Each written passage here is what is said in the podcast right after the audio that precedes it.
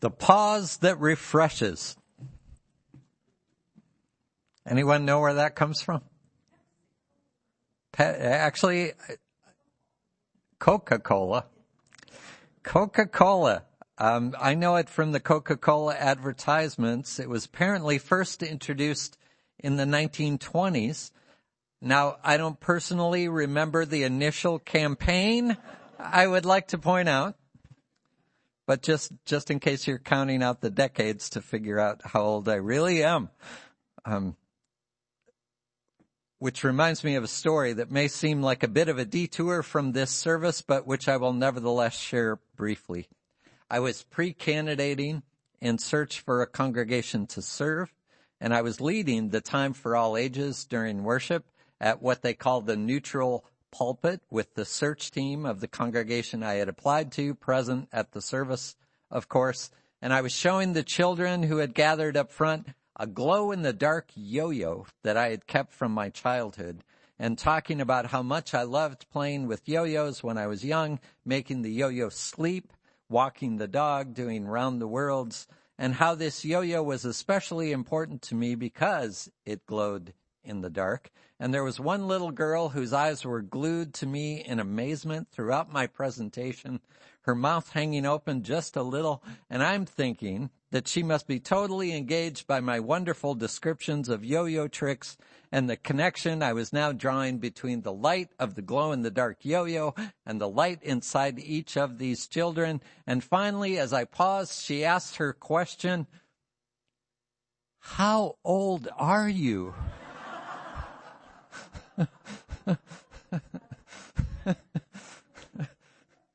so just to clear that up ahead of time, I'm not 1920s old, but, but I do like that phrase, the pause that refreshes.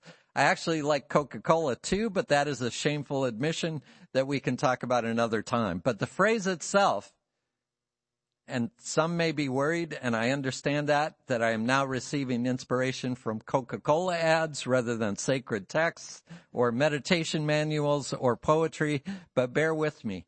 The pause that refreshes. There are those times in my life when I've been surprised, taken off guard in a way that has refreshed my understanding of what was happening. Not unlike that experience I just shared. I had a picture in my own mind of what that young girl might be thinking, but when she asked her question, I was given pause. I received just a glimpse of what that experience may have actually been like for her to have this strange, balding, gray-haired, ponytailed man standing there in her congregation telling stories from some distant time and place. I was awakened to experience, in other words, outside of my own projections. Or this. I was driving away from Vons grocery store and a homeless woman in a wheelchair pushing a box in front of her about the size of a small refrigerator had tipped the box crossing the parking lot exit. She was busily trying to collect the stray items and right the box with cars driving around her on both sides and amid an uncommon light rain.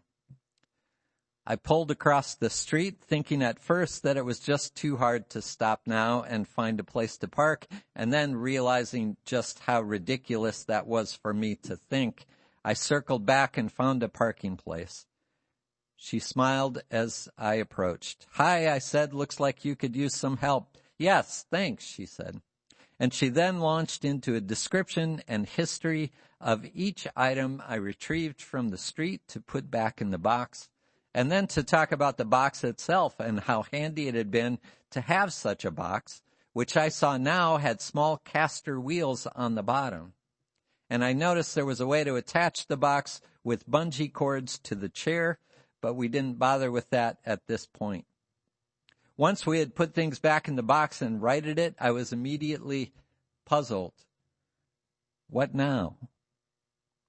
She said she just needed to get it to the end of the block where her friend would meet up with her and they could handle it from there. I steered the box holding the door on its side closed and realizing that one of the bungee cords could probably wrapped around the box to secure it. When we reached the end of the block, she thanked me and I wished her well and then paused.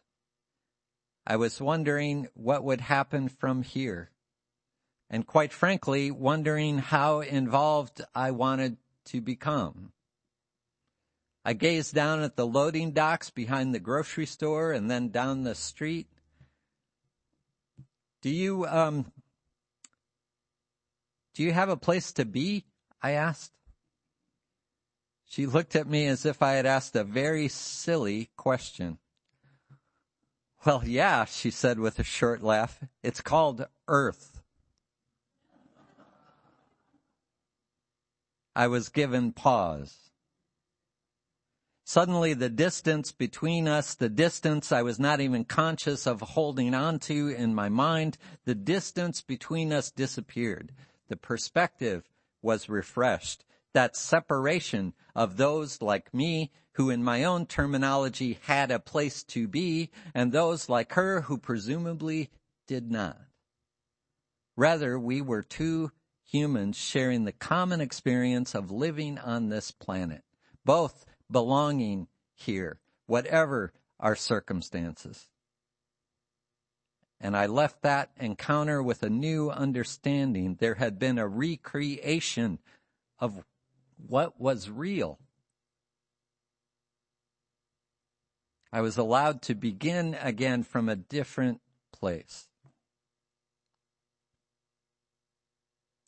Or this, the UU congregation I served in Sierra Vista, Arizona had joined with the local Lutheran church to celebrate Backpack Sunday, where we raise money to buy and supply backpacks for children and youth returning to school who could use the financial assistance. I received a draft of the order of service from the Lutherans, which included communion with the words, all are welcome to take communion who believe Christ is Lord. I called up the Lutheran church fearing an unpleasant conversation. Reaching the minister, I explained that many in my congregation would probably opt out of communion, but there would be some who would like to participate. They would probably not feel comfortable doing so given the description of those who were welcome to take part. All who believe Christ is Lord. I braced myself for the response.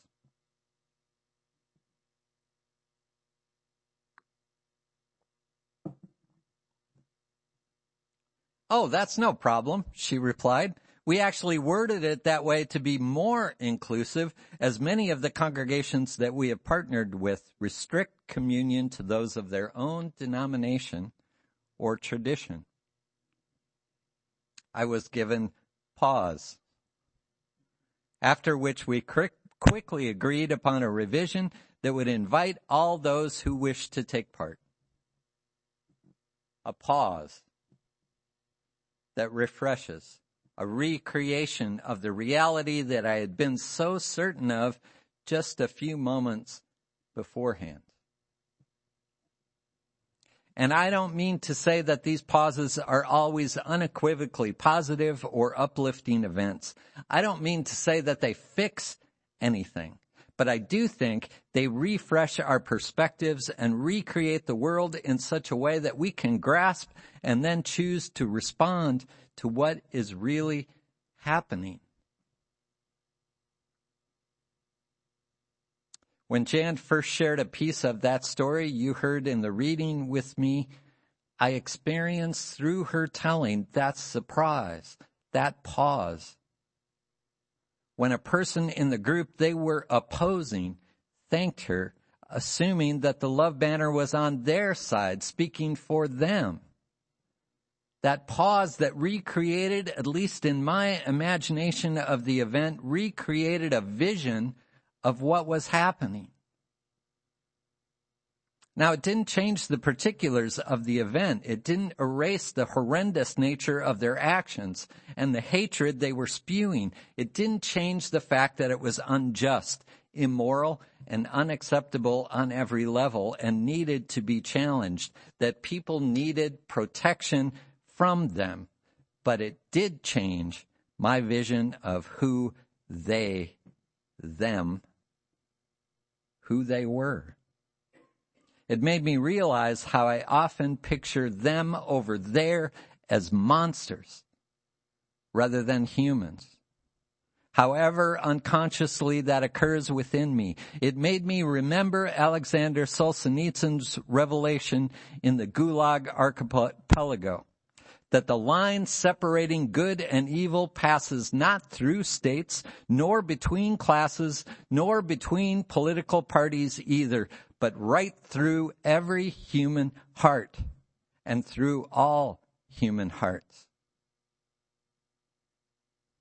If only there were evil people somewhere insidiously committing evil deeds, he writes, and it were necessary only to separate them from the rest of us and destroy them. But the line dividing good and evil cuts through the heart of every human being. And who is willing to destroy a piece of his own heart?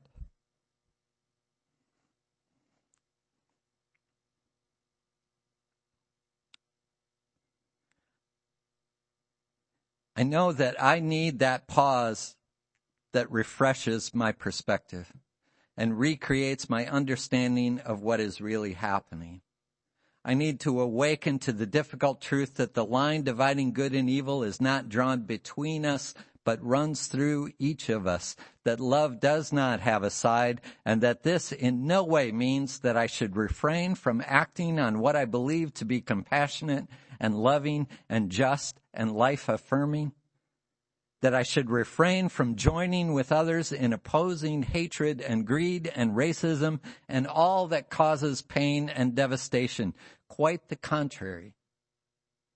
But I should also not give in to the temptation to demonize and dehumanize those people who I am opposing. I need the pauses that refresh my understanding and awaken me to the world as it is and to what it means to be a compassionate witness and a humble fighter for justice in the midst of it all. I need those pauses so that I can begin again.